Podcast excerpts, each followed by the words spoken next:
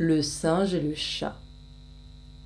Bertrand avec Raton, l'un singe et l'autre chat, commensaux d'un logis, avaient un commun maître. D'animaux malfaisants, c'était un très bon plat.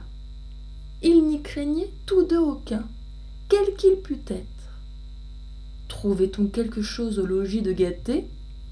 L'on ne s'en prenait point aux gens du voisinage. Bertrand dérobait tout. Raton, de son côté, était moins attentif aux souris qu'au fromage. Un jour, au coin du feu, nos deux maîtres fripons regardaient rôtir des marrons. Les escroquer était une très bonne affaire. Nos galants y voyaient double profit à faire.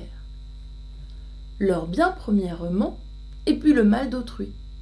Bertrand dit à Raton Frère, il faut aujourd'hui que tu fasses un coup de maître. Tire-moi ces marrons. Si Dieu m'avait fait naître propre à tirer marron du feu, certes marron verrait beau jeu.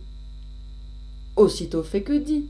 Raton, avec sa patte, d'une manière délicate, écarte un peu la cendre et retire les doigts, puis les reporte à plusieurs fois, tire un marron, puis deux, et puis trois en escroque.